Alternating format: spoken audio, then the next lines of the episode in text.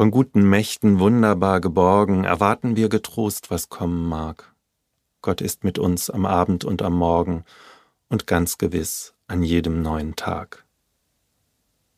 Das ist eine neue Episode meines spirituellen Podcasts von guten Mächten. Ich bin Alexander Brozapka, evangelischer Pfarrer in Berlin. Schön, dass ihr zuhört. Immer wieder einmal werde ich, wenn ich davon erzähle, was ich so mache, gefragt, boah, wie kannst du das? Ich könnte das nicht. Hm. Und dann überlege ich, ja, was könnte ich alles nicht? Was kann ich alles nicht? Beispielsweise dieses wunderbare neue Regal entwerfen und aufbauen, was wir uns gerade für unsere Wohnung gekauft haben. Zum Beispiel Schreinerarbeiten könnte ich nicht. Und so vieles gibt es, was ich nicht kann.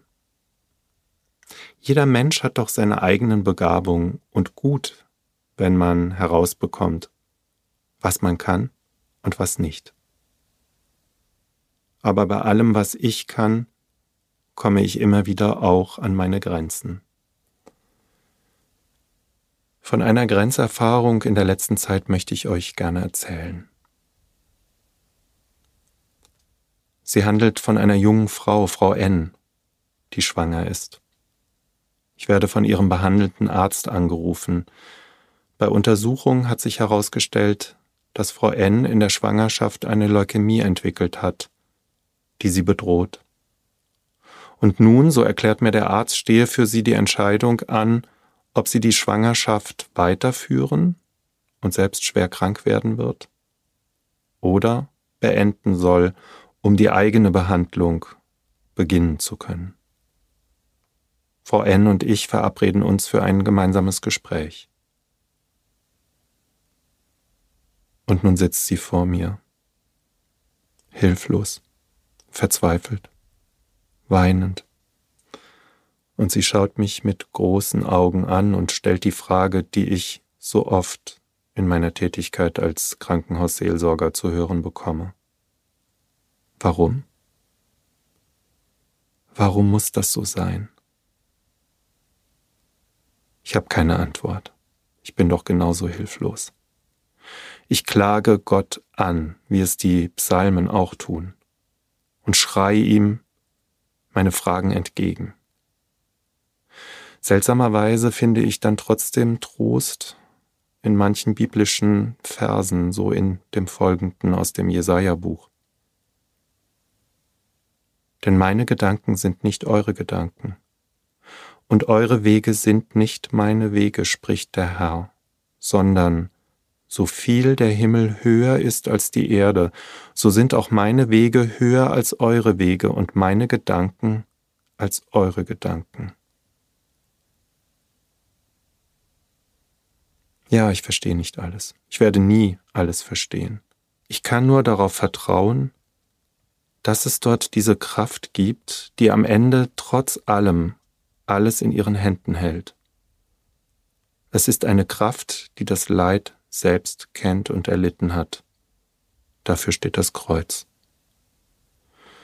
Vielleicht halte ich deswegen diese dichten, traurigen Momente aus, oftmals auch mit viel Schweigen.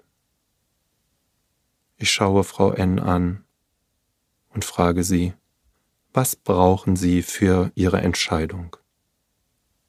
Sie schaut mich an und sagt, ich brauche Zeit.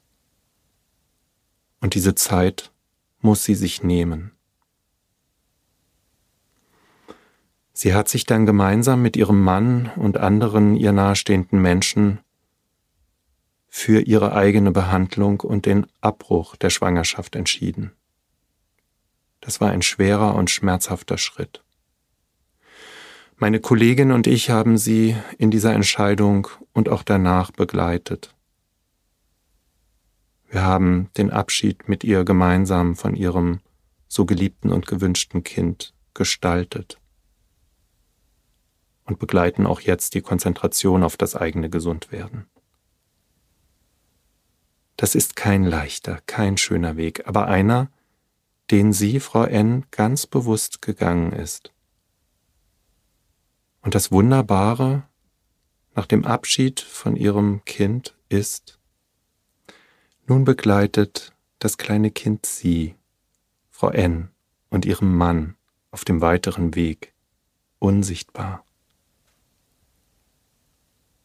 Sie kann jetzt sagen, Joris ist nicht weg, er ist da, auf eine andere Art, ganz wunderbar, unsichtbar anwesend.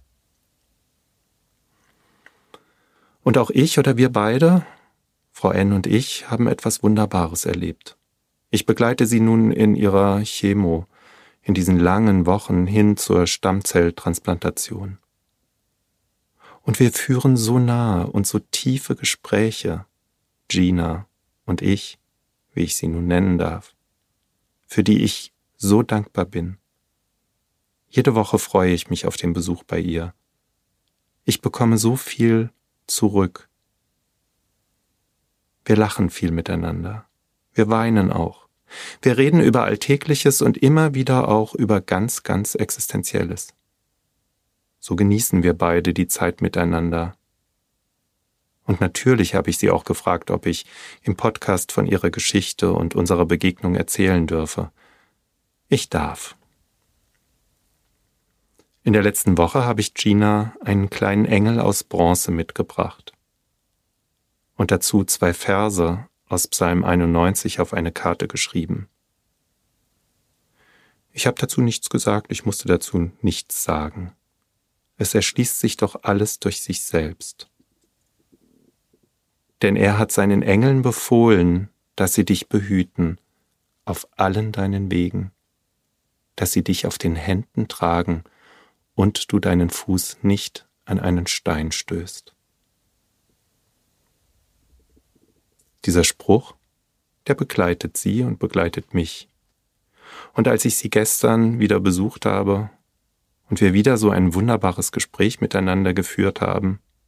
Manchmal geht es auch über die Hühner, die wir gerade angeschafft haben zu Hause oder unsere Katze. Als wir also wieder eines dieser wunderbaren Gespräche geführt haben, da sagte sie zu mir, Alexander, Sie sind für mich wie ein Freund. Ja, Gina, Sie sind eine Freundin für mich geworden. Dafür bin ich dankbar. In aller Schwere diese Begegnung mit Ihnen haben zu dürfen. Und so wünsche ich Ihnen von ganzem Herzen für den Weg, den Sie gehen, bewundernswert, alles, alles Liebe und Gute und Gott vertrauen, dass er Sie behüten wird, der Engel, auf allen Wegen. Bis zu unserem nächsten Besuch, Gina.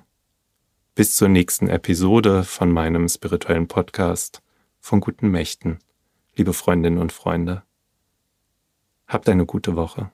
Tschüss, euer Alexander.